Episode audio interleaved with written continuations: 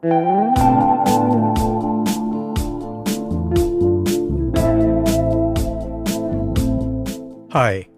I'm Gregg Lefevre, and this is The Compulsive Storyteller, a collection of short personal stories about real events from my life that I can't help telling over and over again. Many of these stories prove the old adage that life can be stranger than fiction. I've decided to make a podcast where, with each episode, I retell one of the best of these stories with music and sound. My therapist thinks that maybe in this way I'll be able to stop compulsively retelling my stories. Well, we'll see about that. This week's story is about how a big tuna, a smart dog, a couple of amateur fishermen, and a little deceit can make for a solid kick in the ribs. Big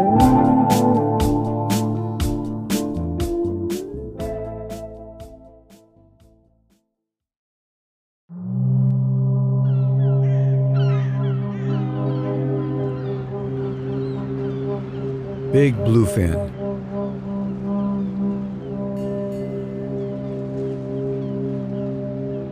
At the hour of midnight, a lone Asian man locks his car in the parking area at the seaward end of the MacMillan Wharf in Provincetown, Massachusetts. I like to walk my dog Tia at that hour because all the tourists are gone and the long pier is relatively empty except for the commercial fishermen who park their pickups by the fish house at the far end.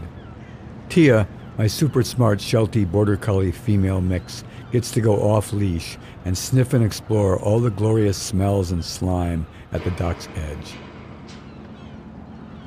As we walk, I am attracted by a small commotion on the narrow walkway between the fish house's receiving door and the edge of the pier.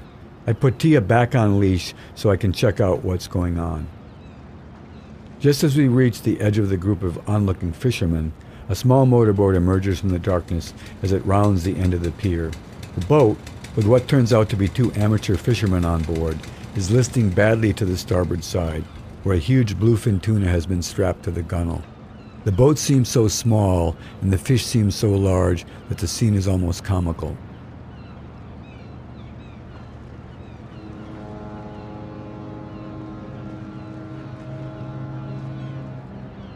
Now I know who the lone Asian man is a Japanese fish buyer. He probably received word of the catch before the fish was even boated. Knowing that only fishermen, staff, and the harbor master are allowed inside the fish house, I walk back to intercept the Japanese buyer as he approaches the back door of the building through the darkness. All it takes is a deep bow with my hands placed together as if to pray for him to see me as a reception committee of one. After we exchange names and bows, Mr. Takahashi and I enter the building, with Tia close behind. The circle of fishermen inside think, of course, that the buyer and I are working together. I solidify this misperception by introducing the buyer and myself to the little assemblage inside. And then the harbor master and the fish house supervisor introduce themselves as well. Handshakes all around, but no bows.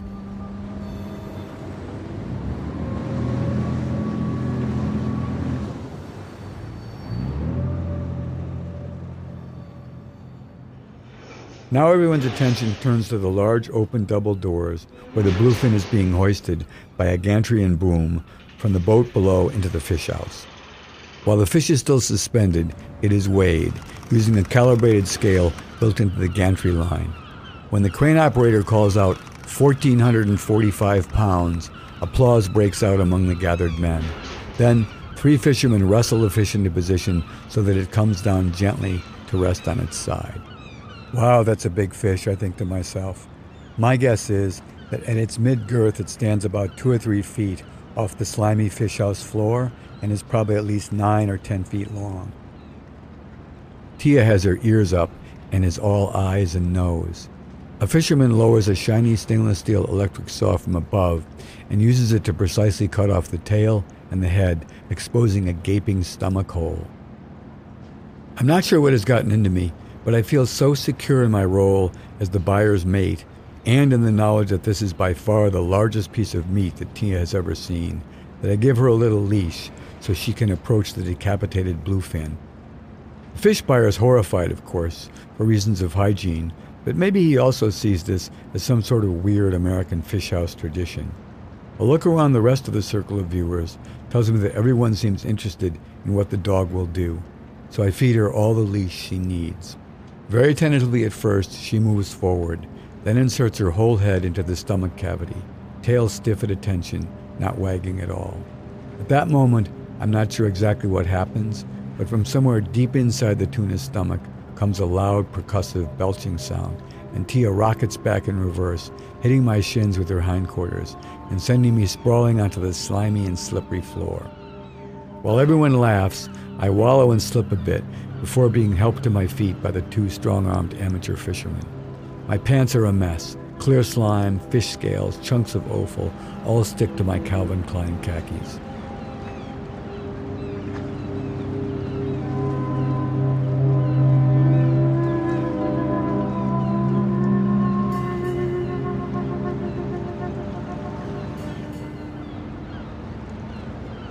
Now comes the fat content test. A small scoop of red meat is taken from the cut off tail. After a fisherman mixes the sample in a test tube, he then shakes it and adds some litmus paper. He calls out in an enthusiastic voice that the fat content of the fish is exceptionally high. I'm familiar with all this because a few months earlier I'd finished a book called Bluefin, which reviewed the whole big tuna industry from how a bluefin is caught and boated to record catches and sales, and finishing off with the sad plight of the whole industry since the global population of the fish is plummeting precipitously for a variety of reasons, not the least of which is Japan's insatiable appetite for tuna.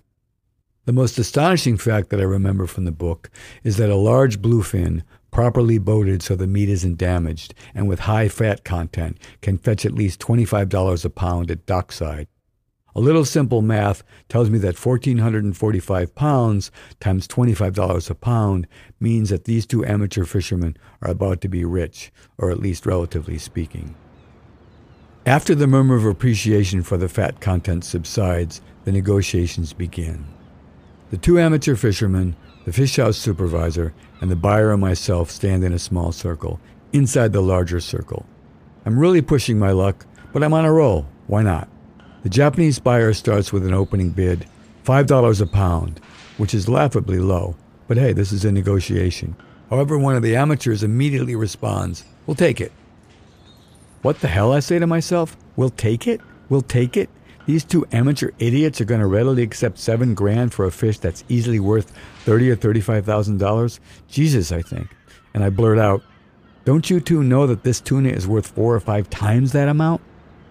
My question, of course, totally blows my cover, and then a number of things happen in quick succession.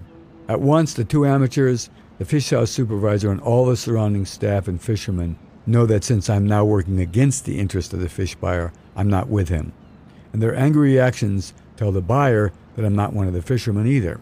The supervisor quickly queries, Who the fuck are you? I stammer and sheepishly share, I was just walking my dog and walked in with a fish buyer. Members of the circle groan and curse, shaking their heads from side to side, and some spit on the floor in disgust. Even the amateurs, who I'm only trying to help, are pissed off. Damn, I say to myself, no good deed goes unpunished. What? says the harbor master. Get him the fuck out of here. With that, I'm manhandled to the door, accompanied by an outburst of growling from Tia, who sadly takes a good kick in the ribs because of my escapades. The door slams behind us, and we're again alone, both walking sheepishly into the shadows of the darkened wharf.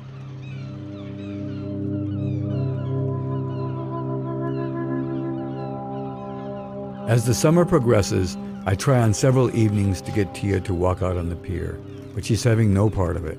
Maybe she's a lot wiser than her owner.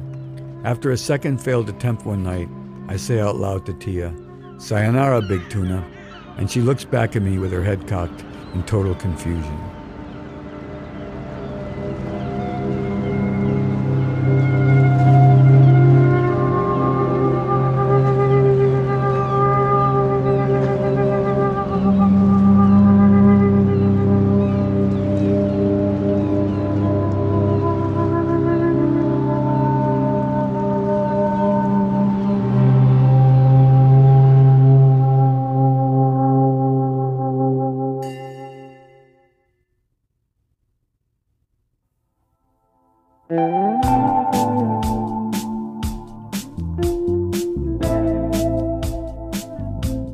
Compulsive Storyteller is produced by Peter Coccoma and me, Gregg Lefevre. Our theme music was made by Peter Coccoma.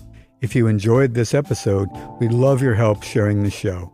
Please subscribe to The Compulsive Storyteller on Spotify or wherever you listen to podcasts, and it would be great if you'd leave a review. Follow the show on Instagram at The Compulsive Storyteller and check out our website for more information at thecompulsivestoryteller.com. Thanks for listening, and if you didn't like this one, the next one will be another story.